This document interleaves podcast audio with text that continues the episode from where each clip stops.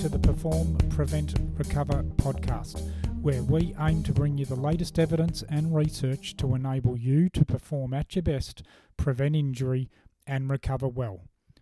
The Perform, Prevent, Recover podcast is brought to you by Southern Suburbs Physiotherapy Centre. I'm Anthony Lance, physiotherapist, co founder of SSPC, and your host for today. Thanks for tuning in to episode 7, um, but we probably really should call it episode 6B because it's a quick follow up to our previous podcast, which was on all things stretching. So, what I thought we would do in this session is rather than just bring you the cold, hard evidence, that we'd take a look at the practical side and see what actually happens in the real world because sometimes there's a little bit of a difference. We are extremely lucky at SSPC to have an amazing staff list.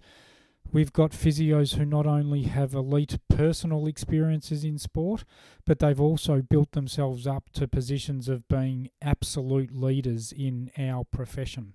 So, what a unique opportunity to gather together a group of very experienced physios and get their opinions on stretching. And with everyone you're going to hear from today, um, and if you include myself from the last podcast, then we've got nearly 150 years of combined experience. Maybe the best thing that we can do is deliver to you what we are actually doing right now. And before we launch into it, I think it's important to say that none of the speakers got to hear what anyone before them had to say because I thought let's just get their own individual unique ideas and see if it comes to a consensus or see if there's any discrepancies. So um, let's get into it and take a listen. Welcome to the podcast again, Rob O'Donnell. Thanks, Anthony. Uh, a fair bit of water's gone under the bridge since our last podcast. Yeah, especially uh, in relation to runners and uh, the uh, next percenters that they they've been approved. So we'll push on. Yeah, absolutely.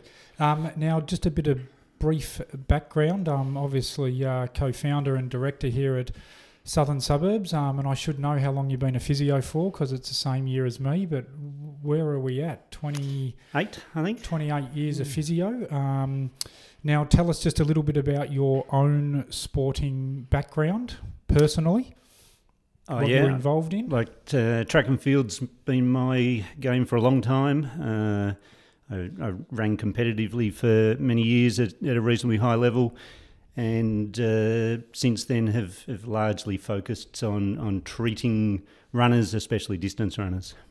So that's still the majority. That that's where you spend most of your clinical time around athletics and and endurance runners.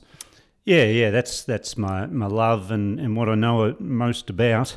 Um, these these days, uh, I, I'm not travelling with teams anymore and that sort of thing, so probably less so than what I was doing 10, 15 years ago, but uh, still really enjoy helping out runners.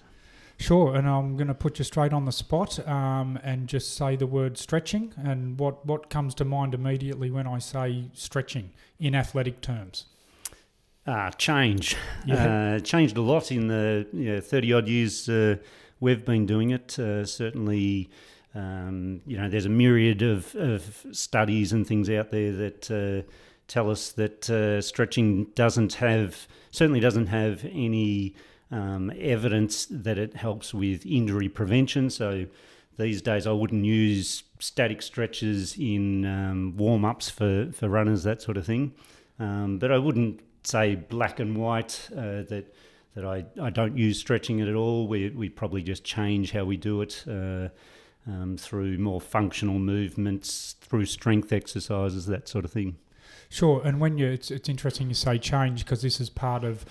I suppose what we're all trying to do in our profession and, and part of this podcast series that a lot of people are doing things through habit and so over 28 to 30 years you've seen a lot of change in stretching? Like, can you give us an, an example of what you would have done in a warm up 20 years ago compared to what you would suggest a, a, a, runner, let's say your average runner going for a 5 or 10k run, might do as a warm up? Yeah, enormous. Um, We, we certainly would have. Usually, uh, for, say, if we're doing a, a normal uh, track session or um, pre-race, we would go for. So we do a functional warm up. We would go for a bit of a jog for a few k, but then we would literally sit on the ground and do our old hurdlers stretches yep. and you know um, stretch our calves, trying to push over trees and things like that.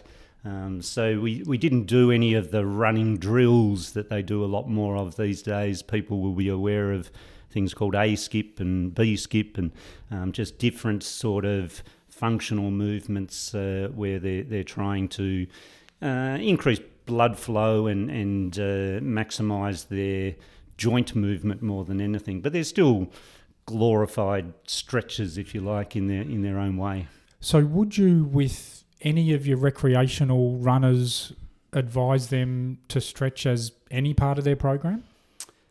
Uh, I wouldn't say no. If people have uh, find it useful in their own way, that uh, they they feel like they get better ankle range um, doing a, a, calf stretch, then I wouldn't rule it out. I would I would provide them with the information that we know as far as you know they may be better off doing it. Um, through ankling and, di- and different sort of functional movements than a than a normal stretch pushing over the tree or leaning up against the wall that sort of thing. Um, but uh, certainly from a warm up injury prevention point of view, I would tend to push them away from it. But in in management of, of various injuries, then they, they might use it. Sure. And so let's talk about from if we're talking about runners again from novice through to an intermediate through to elite, does your advice again in regards to stretching in particular change at all? Does it matter what level you're at, or is is is the evidence for everybody? Yeah, I think it pretty much goes across the board. And the elite guys are usually very well versed with this sort of thing. They they've they've been coached right through, so um, they're they're pretty aware of of the science and, and what will give them the best benefits. But even some of those guys I see doing some, some basic old stretches, but far, far less than uh, you know 20, 30 years ago. Um, so it's the, the novice runners need to be educated a little bit more. Um, but but once once uh, you've you've had the chat with them, I think it's pretty much the same across the board for everyone. Yeah, sure. And I suppose I look back and think back to years ago too closer to when we started the clinic, and a lot of your clientele, being the runners, would would often spend hours on their stretching. So you you do think the message is getting through? Is it the older guys that are still stuck in habits? Yeah, probably. Uh, I don't think you'd see any young. So when I'm saying young, you're, you're 16 to 25 year old um, runners. I don't think you'd see them laying on the ground like we used to do, doing yep. various uh, stretches. We'd we'd spend hours. The, yeah. the times that they now do more um, strengthening and stability work, and and you you certainly. Um, lengthen muscles through strengthening. Um, there's many of the exercises that they would do, um, glute firing exercises, that sort of thing, that they're they're actually lengthening muscles at the same time. Um, but yeah, they wouldn't be just laying on the ground. Uh, spending half an hour doing various stretches, stretches, that we did. Yeah. Yeah. Okay. And let's just talk quickly. We'll finish quickly with your professional world. So within the clinic here. So not necessarily runners, but anyone that comes off the street with an injury or, or post-op or a stiff back is is stretching part of your general physio world. Oh, it can be. Um, I think stretching, uh, if it's if it's a well thought out part of an overall management plan that, that involves many different things. Um, if uh, doing a particular, as again, it will be more through movement patterns than static stretches. Um, but it, it's still, you know, there's there's problems out there with acute backs, or um, if people find they get some relief uh, with with stiff sore necks, heat and stretching um, that sort of thing, then it can it can certainly have a role. So I wouldn't be black and white and say never use stretching. It's just got to be a small component of a, an overall management plan. No worries, sounds good. Thanks for joining us again. Pleasure indeed. Good work. Welcome to the podcast, Kirsty Nisbet. Thank you. Um, firstly, tell us a little bit about yourself. Um, when did you graduate? How many years you've been a physio? I graduated at the end of 2004, so I'll be coming up 16, 16 years. 16 years Yep. now. Oh my goodness. Yep. and how many lucky years at SSPC? Uh, coming up seven in June. Okay, I think seven in fantastic. June. Yes. Yep, Yep. excellent. Let's get straight into it. Well, let's talk firstly about your personal sporting life. Um, so, what what did you do during your own athletic career? Um, so I started as a competitive swimmer. Um, I trained from about 10 years old and I left at 19 when I started Okay. physio school um, and competed over here in Australia for um, the New Zealand team and competed back home nationally. Okay, Um, Mum and dad are both marathon runners. Dad was an Ironman triathlete, and I was drafted at 13 to the Institute for Triathlon and competed nationally until 17, nearly 18, where a knee injury um, Okay. saw the end of my running career. So um, that kind of cemented being a physio. Yeah, yeah, and then I'm swimming, obviously, I stuck with because it was non impact. So, um, and then when I graduated, I went back to dance, which I'd done oh, as a young child. And um, I started in musical theatre at 23, 22, Okay. going on 23. I did my first show, and I've since got my diploma in it, and I've got now 26 shows under my belt. Wow, and fantastic. Went back and did all my dance exams as a very old person. Okay, a vast array of Yeah. experience. And if you is there one sport in particular you tend to see mainly in your clinical life now? Um, it used to be swimmers, and now it's mainly dancers. So dancers, performers, um, gymnasts, cheerleaders, Okay. uh, singers. So Yeah. again, a variety. Well, let's Mm. get straight to it. So when I mention the word stretching, what comes immediately to mind? Um, there's been a lot of talk about stretching in the dance world. Anyone who is a dancer has probably seen little bits and pieces of it floating around on social media, especially coming out of the Australian ballet. Um, and some of the uh, UK and American research, there's a lot coming out now on stretching. Sure. stretching.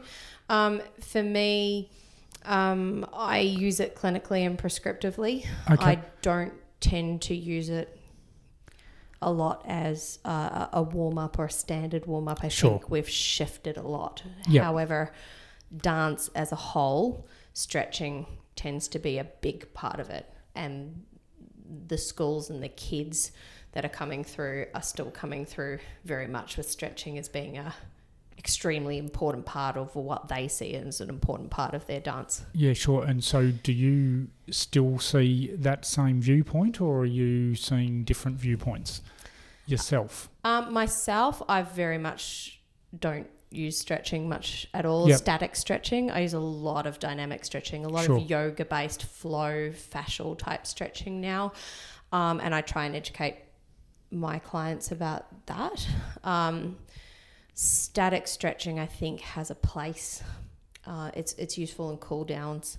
Um, it's useful when you're wanting to quieten a muscle group Sure. down clinically, but I must say I don't I don't tend to use it like I used to say 10 years ago. Yeah, absolutely. So, Yeah. when you say quieten a muscle down, can you explain that, like what that means, and give an example of when you might use stretching for that? So we know that stretching, um, static stretching at least, um, if you're holding it for over 30 seconds or more, you actually get a, a relative weakening of that muscle because what you're telling it to do is to relax. Um, and then obviously, if you then go and try and use it in a strength context, so let's take the hamstrings, for instance, you spend ages at the beginning of your dance class sitting in second or sitting in a hamstring stretch and just holding it for, for minute upon minute upon minute. Yeah, And then you try and do your high kicks down the room where the hamstring has to really work quite hard to lift the leg. You're telling it two different things. You're telling Sure. it to relax and then you're telling it to contract. And so often you'll feel stiffer or tighter after doing those stretches. Um, having said that, if somebody has a very overactive quadricep muscle, for instance, this is probably one of the main ones I use. they're trying to do their développés or their leg lifts and they're really gripping on with the front of their hip and the front of their thigh and Sure. it's blocking them from being able to lift their leg higher and sometimes that pattern is so automatic that it's really hard for the person to switch that off Sure. if we go and then statically stretch the quadriceps for 30 to 60 seconds and tell that muscle to be quiet, and then we follow that with a strength exercise designed to help them to utilize their hamstrings or their deep hip rotators to lift that muscle a little bit further and that leg a bit higher. Um, the quadriceps are then quietened down enough that they can access that. So I feel like that's probably where I would use it yeah. the and, most. and so that's more going to be in a post training situation potentially, or would you use it? Like, I mean, it did come up in our previous podcast about the, the risk of weakening a muscle. So, yeah, are you, you always post training with that sort of stretching? Generally, so these are generally exercises or, or activities that um, the dancer will do out of class. So they're more Right. of their development type exercises. Um, so I wouldn't generally encourage it in a class context Sure. Um, unless there was a very specific reason. They'd be more likely to do yoga based stretching or th- dynamic things to free things up as a, in a class situation. But as part of their home program, if we're specifically working on technical issues, yes, I think then, you know, they're only going to be doing certain exercises tied to certain stretches. And Yeah, that sure. works a little better than in a class context. Yep. And are you still finding, again, clinically with your work here, are there still a lot of kids coming in doing static stretching? Are you finding that? Yes, yeah, Yeah. there's a lot. And I think um, in the dance world specifically, and I know a lot of the dance physios and a lot of the uh, dance teachers are tapping into this, and social media has been a very big influence on that. Absolutely. So, looking at um, holding extreme stretch positions, we're having a lot of trouble with so- social media with regards to things like um, overstretching, Yeah. over splits, Yep.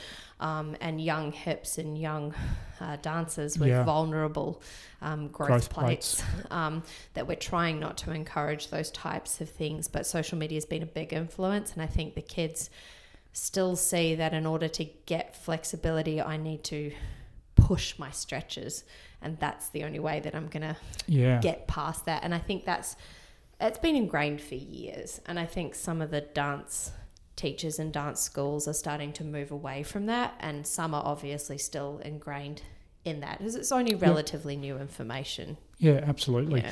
And so, just to finish, then, if do you have a final word or final piece of advice on stretching and with with let's take dance or ballet in particular? What what would be a take home message that you would give somebody? I think start to understand and a warm up the importance of preparing yourself for what you're going to do. So, if you're doing ballet, for instance, and you're then progressing onto the bar where you're working a lot on postural um, stability and you're working on balance and you're working on strength, um, your warm up should prepare you for that. And stretching is not effectively going to prepare you for that. Sure. So I teach my dancers the importance of cardio, going for a jog, star jumps, um, bike riding, those types of things as a warm up to get Yep. blood flowing, and starting to learn things like um, I've been a huge fan of yoga combinations. So sun salutation combinations where they're doing a lot of flow between different positions, a lot of dynamic stretching, and they find it frees them up so much better. Um, and I guess the final thing is to learn to start tailoring your warm up to you because everybody's different. Yep. So allowing time, you know, 10 minutes before class to warm up what you know you need to warm up in Absolutely. the way that you need to do that for your body instead of having that um, everybody conforming to the one thing because it often doesn't work Yeah. for everyone. Yeah. Great. Great pieces of advice, and um, thanks for joining us today. No problem. Welcome to the podcast, Niraj Kosha. Thank you, Anthony. Thanks for having me. Good to have you along. Now, obviously, uh, you've been uh, well. You're a director at SSPC, but um, do you want to just tell me when did you graduate as a physio?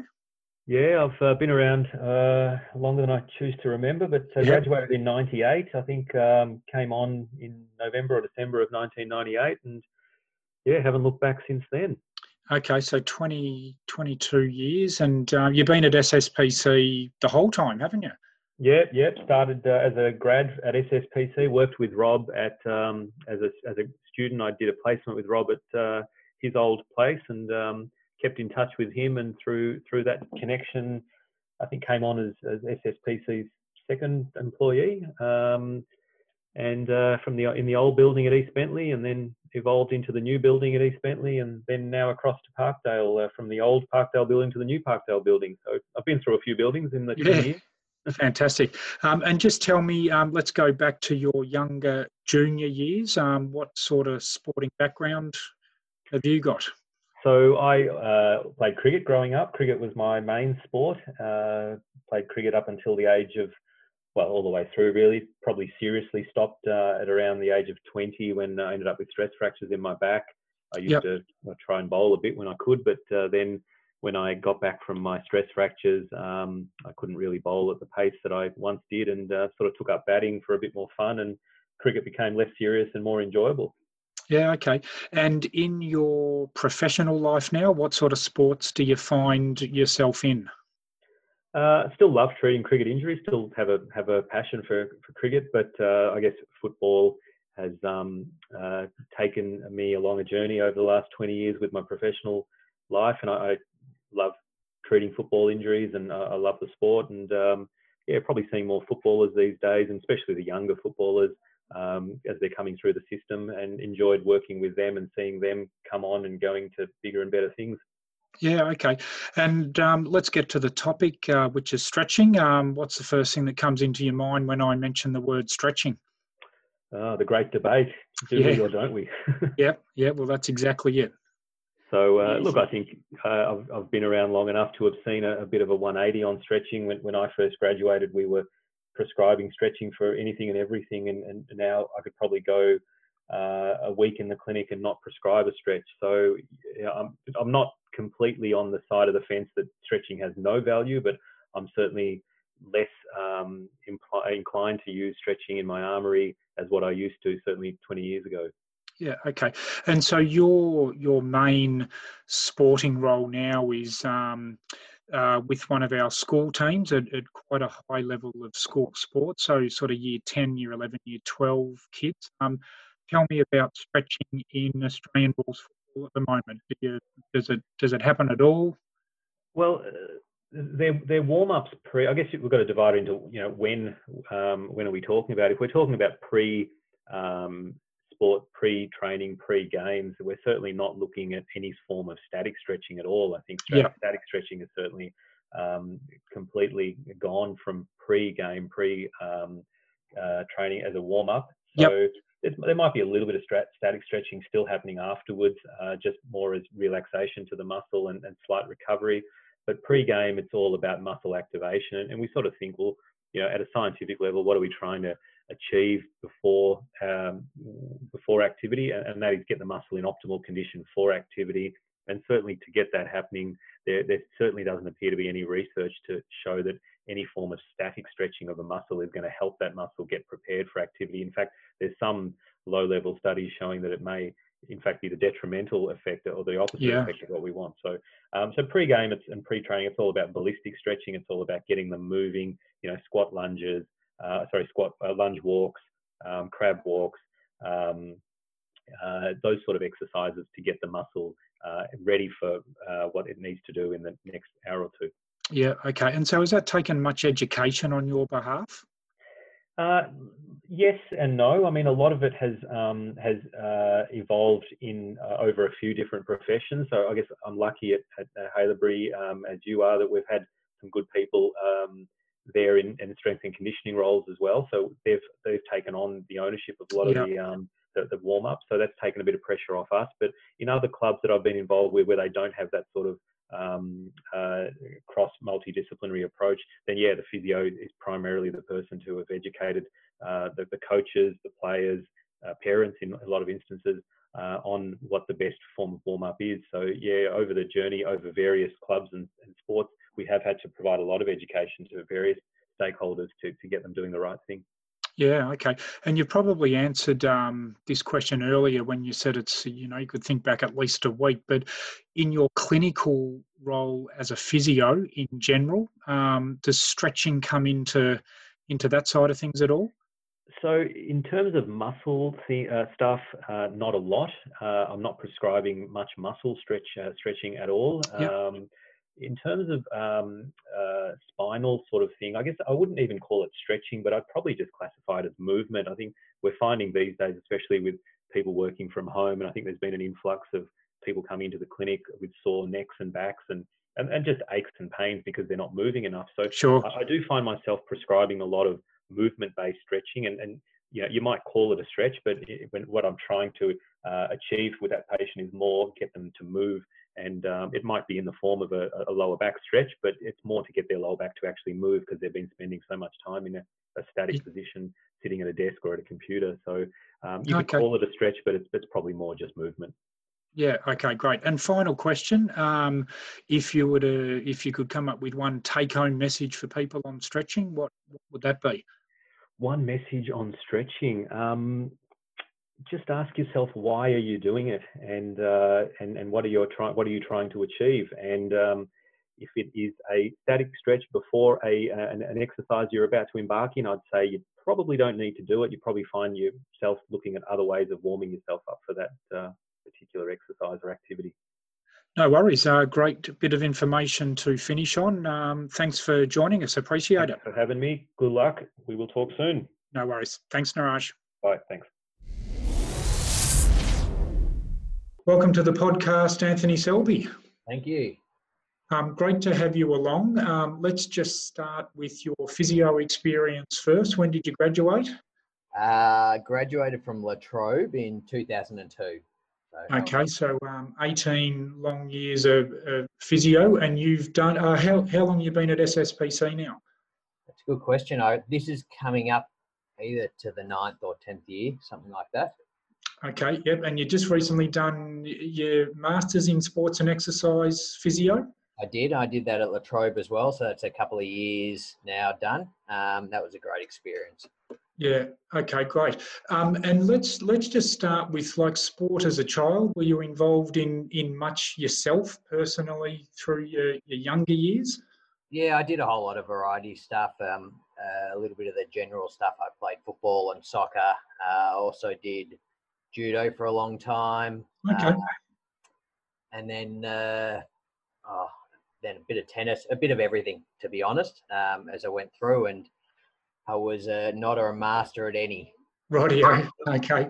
Well, let's let let's get into your physio career then. Um, have you you taken a special route or a special interest in anything in particular?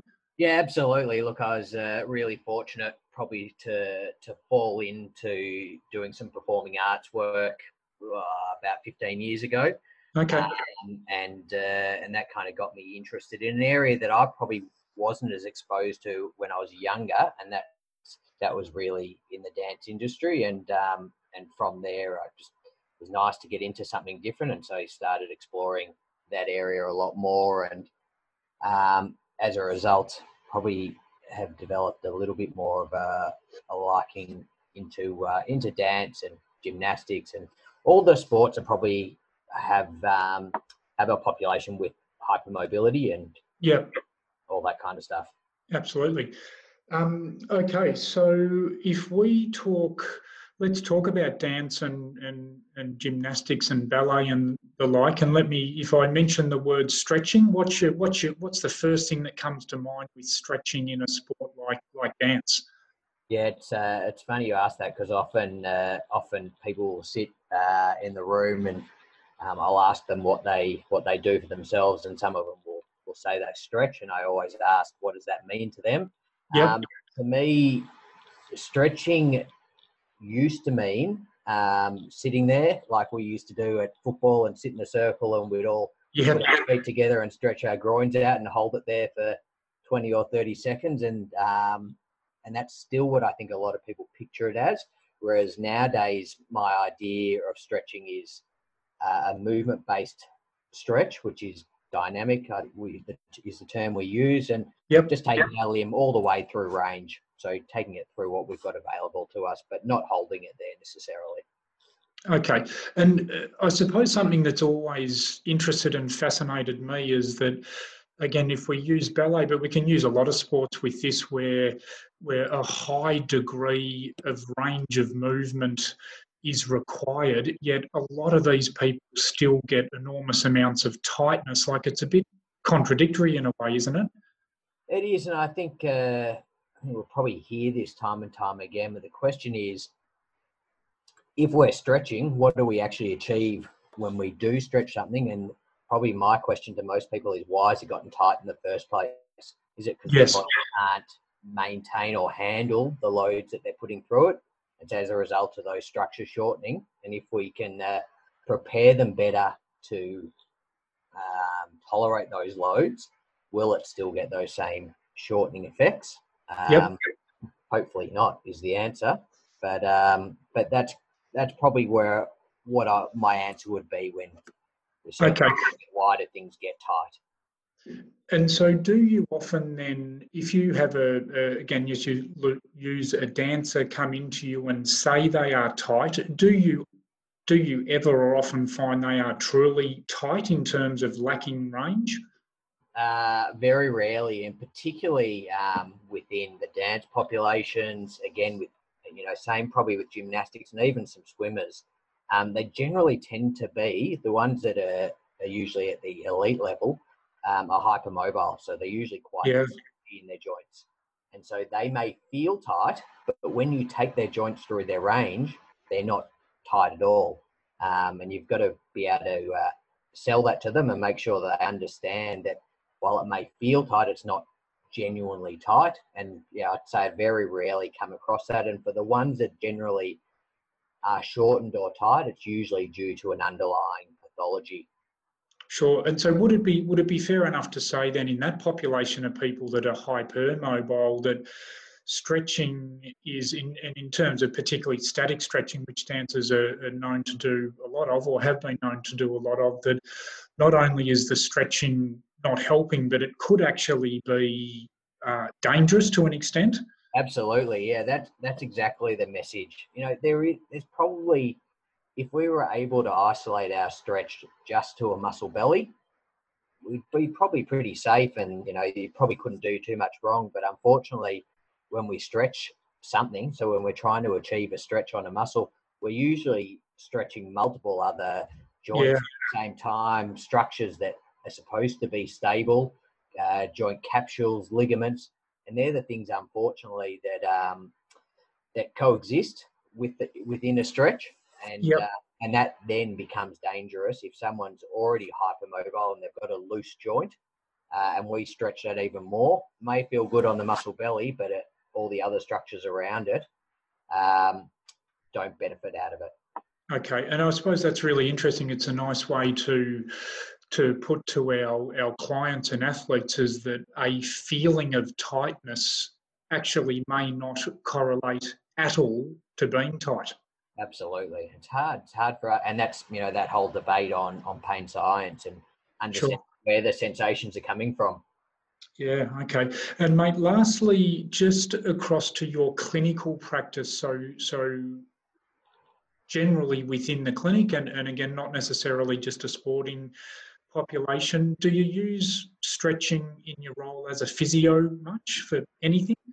That's pretty rare, and probably a little bit of that was based off myself for many years, um, where I used to stretch and often feel worse after it, and so okay. it's something that I tended to prescribe a little bit less before the evidence was probably truly there. Yep. But nowadays, I don't. Um, yeah, I don't find too many people are actually genuinely shortened or tight. Yeah. Uh, and uh, and again, I think you know what we're getting to is there isn't really much evidence to support it either. Uh, so the answer is no. I don't tend to use it. Um, okay. Don't tend to use it unless there is a role, and that is for the people that've come to me and they've done it for their whole lives and they feel good from it. Yeah. Doing any harm, then I certainly wouldn't stop it and I'd encourage it. If you know, there is a there's probably an avenue for it with mindfulness as well um, for that group of people. Yeah, okay, that's fantastic. And and if you were to give one take home message on stretching, is, does anything come to mind? One thing that you could say to people about stretching? Yeah, I'd, I'd certainly say you uh, we can stretch. We've just probably got to um, think of it more as a dynamic movement as opposed to a static movement. All right, that's fantastic, Anthony. Thanks for your advice. Thanks for joining us, and um, yeah, appreciate you taking the time. No worries, my pleasure. Okay, thanks. Welcome to the podcast, Nicholas Charalambous. Thank you, Mr. Lance. It's good to have you on board. Now, mate, tell us uh, when did you graduate as a physio? Uh, 2012, I finished. Yep, so yeah. Eight years in. Um, how long at SSPC? Uh, this September will be five years. Okay, fantastic. Yeah. Uh, you're younger, you're still young, but your younger years in sport, what was your main sport? What did you do? Uh, I was a uh, well football player, we used to call it, soccer player. Um, okay. I played quite a lot of soccer growing up and especially at school. And then I moved on to some state league um, soccer when I was uh, at university. But that was like my main passion, main sport. Um, in terms of working wise, I've worked at um, AFL level at North Melbourne for yep. a couple of years um, during my last two years whilst I was studying, which was amazing getting to see all the different things that happen around the footy club. Yep. Um, and since then, I've had pretty strong ties with um, with soccer at uh, a couple of different clubs, overseeing kind of medical services through there, and most recently through East Bentleigh Soccer Club. Okay, so is soccer still like in your clinical life now here at SSPC? Is is soccer the main sport you see? Do you have a main sport or a main mix of, of a main demographic of client? I think athlete in any sport I kind of see a lot more of. Soccer, particularly, even you know, especially because we take care of the club, we see a lot of those sure. players coming through. But um, no, I try and apply the same principles to any athlete, what, no matter what it is, to uh, try and get the best out of them. And it's a good demographic to work in. In that most of the time they're quite motivated to get yeah, better, yeah. so it makes our job a lot easier. That's for sure. Absolutely. Now we know that you are um, very heavily strength based, and you've influenced a lot of us here. Um, yep. And we've tried to re influence you uh, back a little bit. But yep. uh, the topic today is stretching. So, yep. just when I say the word stretching, what, what immediately comes to your mind? Uh, immediately, I think it would be the change that's happened over the last, especially five to ten years, regarding sure. that word. And I think the way it gets broken down now is a lot different to what it was. I mean, even when I was at school or even at uni, we talked about stretching being static, and yep. it was something that was almost mandatory. Before you exercise, yeah. you stretch. Afterwards, you need to stretch, and then it slowly became oh, a little bit less before and a little bit more afterwards. And now we kind of quantify it as well. What type of stretch is it? Is it a static? Is it dynamic? You know, um, you only need to look at the AFL to kind of think, well, even before a game, you know, we're all at the MCG watching our team about to play. You never really see players huddled up, statically yeah. stretching for 10 minutes before they're about to kick off. So um, I'm quite passionate on that topic as well, seeing as though there is a very big overlay between stretching and strengthening. And one of the keys I remember getting taught was strength over length. You'd rather okay, be yep. really, really strong than be super duper flexible because in fact if you are more flexible you actually need greater strength through a larger range of motion sure um, and i think you particularly see a lot more through you know the dancers and the you know calisthenics demographic yep. that they're super duper flexible but at the same time they're really weak in those extreme ranges and that's where we often see those injuries happen th- through those extreme ranges that they don't have the strength in. So, um, yeah, I've really gotten a focus of trying to strengthen people up. Sure to make sure that they can control their bodies through whatever range is available for them. Yeah, okay, and that's great. We had a chat to Anthony Selby uh, just before, and he was saying the same thing that you know this. I think this is a problem in certain hypermobile athletes mm. that they they might think they need to stretch, but they actually need need to strengthen. But mm, um, mm. but anyway, like as I said, we know that you will spend a lot of your time upstairs in our clinic here at East Bentleigh in the rehab gym, and you're yep. doing strength work, and you've got yep. some awesome strength exercises. But when you take a client or an athlete upstairs, mm. does stretching ever come into their program? Uh, it'd be more a dynamic thing towards the end of their workout. Um, I I think of the stretching aspect. I mean, if by definition we think of muscle lengthening or sarcomere length, if we want to get really particular, um, even an eccentric exercise, which is the lengthening portion of that exercise, yep. by definition, is a stretching of that muscle. So for those uh, patients that I get, or those athletes especially, that generally describe they're really tight everywhere. Yep. I try and strengthen them by lengthening them, if that makes sense. So you, Okay. we try and do those eccentric exercises Sure. to try and get change in that fiber to then allow them to move through a greater range of motion. So by definition, yes, it is a stretch, but I don't do any static type stretches with them, especially prior to the session beginning. I'll generally get them to warm up either on the cross trainer or on the bike or do some movements to get some heat into their muscle Sure. so that way it can move more effectively and efficiently. Okay, so it's quite interesting that in effect you are, if you want to get a, if you wanted to get length into a client, you're Mm. actually doing a strength exercise, Yes. a particular form. Yes. But Yeah. yeah, One of the most common ones being the hamstrings. Uh, you know, a lot of athletes tend to, you know, talk about their t- hamstrings getting really tight. I think the big question is to try and establish the why. You know, Yeah. why are we doing something? So why is that muscle tight? sure. That muscle can be tight because, you know, they've overused it or in fact it's trying to compensate for another deficiency in a mother, in another muscle. Uh, and that's the trickiness when it comes to our diagnosis of trying to stipulate, okay, well, what are we trying to get out of this? Yep. I'm going to, in that case, strengthen, namely the glutes, to try and get them stronger so those hamstrings maybe don't have to work as hard. Or if they're not as strong, strengthen the glutes. Yeah. Um, and one of the best ways to do that as an eccentric exercise is through like a, uh, a deadlift or a stiff-legged deadlift for the hamstring so that you're Yep. getting the lengthening portion of the hamstring and at the same time it's being strengthened. Yeah, fantastic. So, are you finding? Do you have to spend much time re-educating people? Like, if somebody's come in and and they, I mean, a lot of people have a, a sense, I suppose, that they're weak, and that's Mm. easy because they know they're getting strong in Yeah. the gym. But if Yeah. they feel tight Mhm. and you're giving them a strength exercise, do many people ask questions? Yeah, oh, absolutely. And I think that's part of our job to, to really try and ed- educate the why. Um, yeah, absolutely. We get a lot of people that say, well, I feel tight. Why don't I stretch? yeah And it's like, well, once again, why are you getting tight? Are you getting tight because you're weak? Well, rather than just addressing the cause, uh, the symptom, which is that tightness, Yep. let's try and address the cause of the why.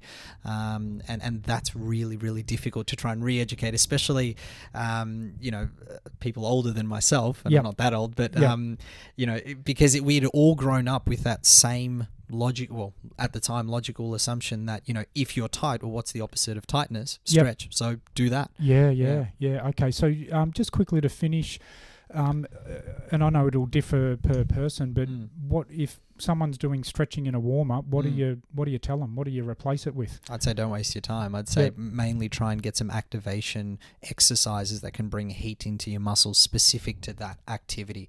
Um, and whatever your sport may be, try and find a couple of key aspects of that particular activity that you can warm up with. So if you're a jumping athlete, you know, get some heat into your calves, do some calf uh, exercises or do some glute exercises and Yep. bridges.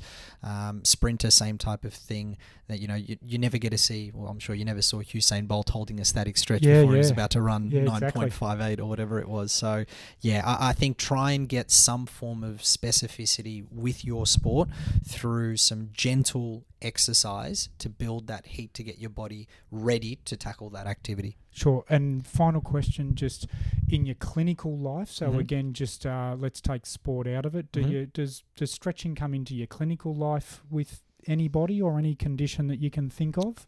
Um, I think for some people that really find that the only way to get rid of their pain acutely, I will say, okay, do it in a safe way to get your pain levels down. If you feel really that much better Yeah. doing it, do it safely and for a short period of time, and then follow it up with a certain activation exercise of something else, for example. So, a classic one is is you know, say for the upper traps, people always feel tight in their upper traps, and Yeah. I'll say, okay, well, if you want to stretch them a little bit, that's fine, but let's follow it up afterwards with some strengthening Yeah, okay. exercises for it, um, so that they're not in too much pain um, to not be able to do the exercise.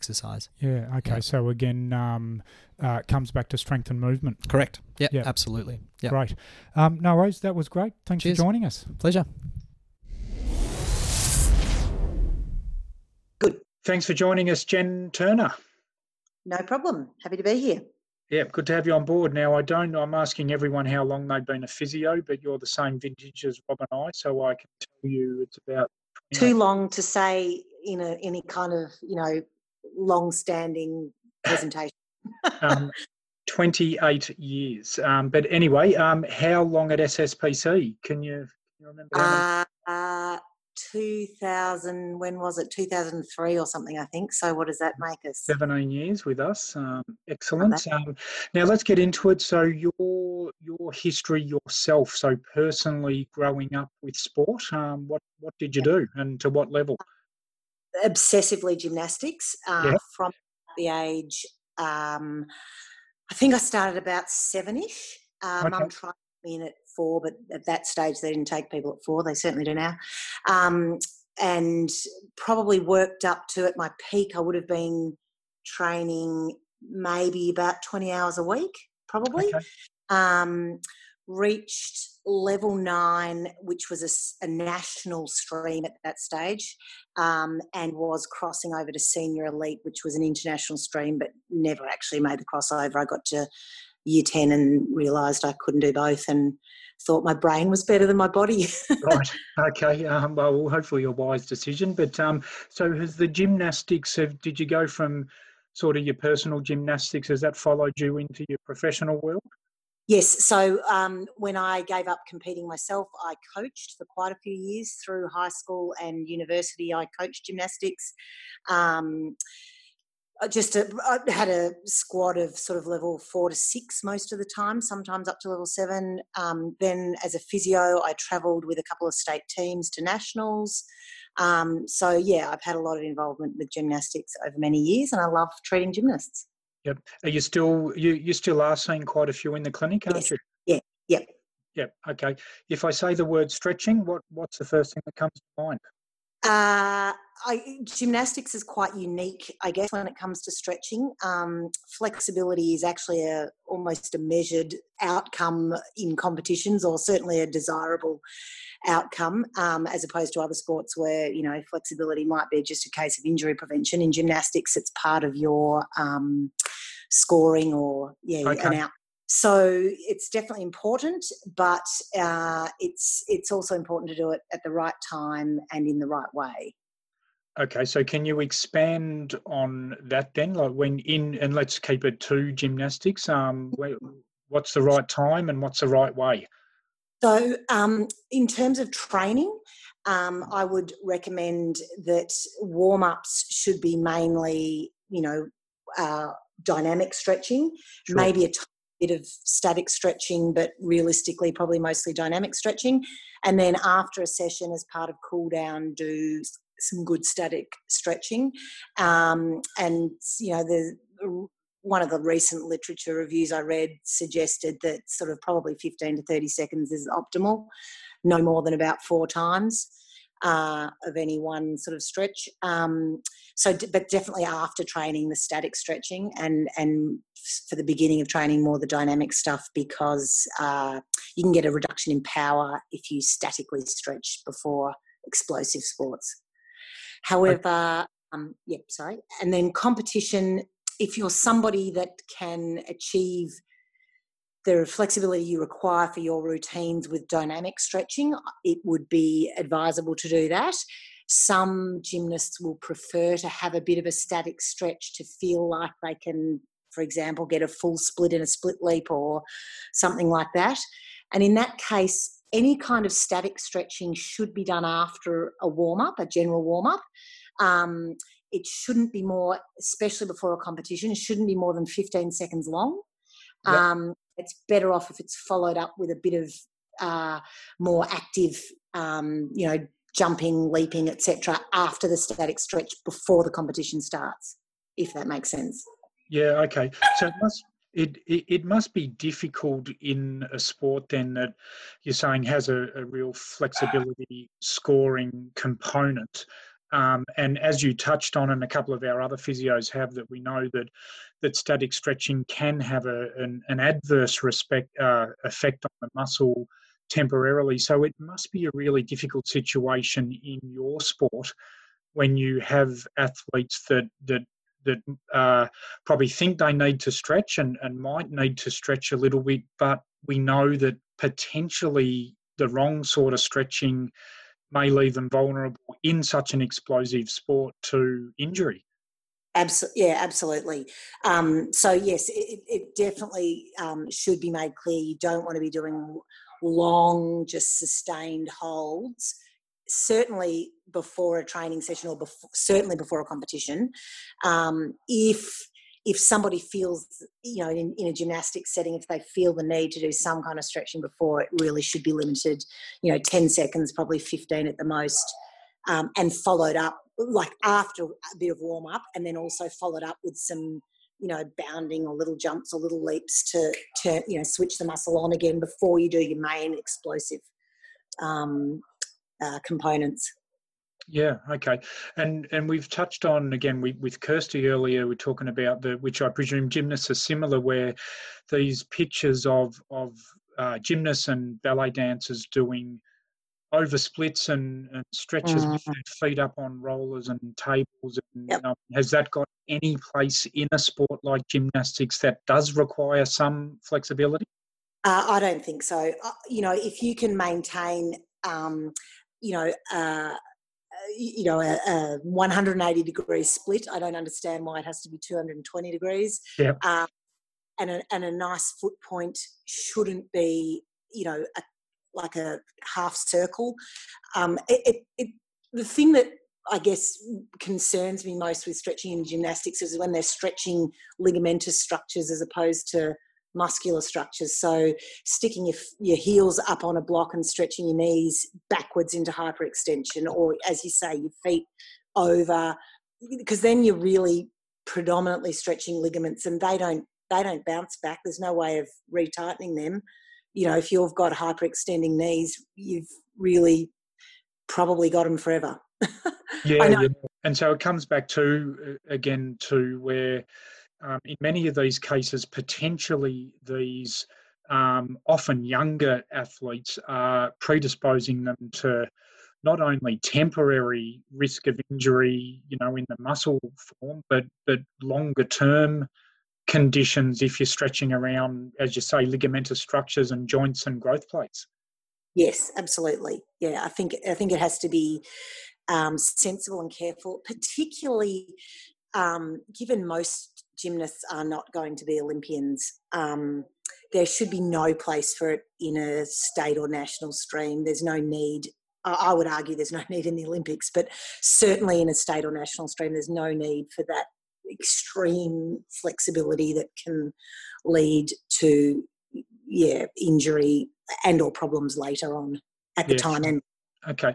Last couple of questions. Uh, are you seeing so many of the gymnasts that come through to you who obviously are injured or have got some sort of pain syndrome? Are many of them still doing this static stretching? Like, is it around? Are you needing to re educate a lot?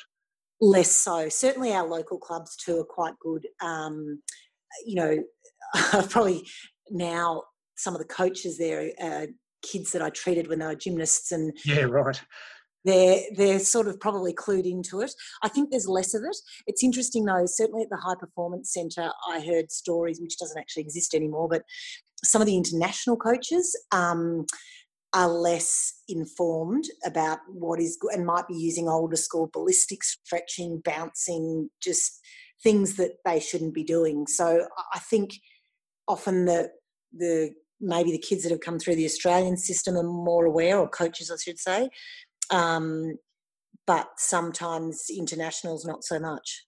Okay, and if you just had a final take-home general message on stretching for gymnasts, what mm-hmm. what would that be? Uh, it would be always be warmed up. Um, it should always be a stretch, not a pain. Um, and it, it, you know, consistency is key rather than pushing hard. It's more about being consistent with it. You'll achieve a better result and a safer result if you, you know, do a bit of stretching at home between your gymnastic sessions rather than stretching harder in a given gymnastic session. But yeah, always be warmed up and yeah, probably not long stretches pre training or pre competition. No worries. Um, thanks for joining us, Jen. Appreciate your time and your advice. No problem.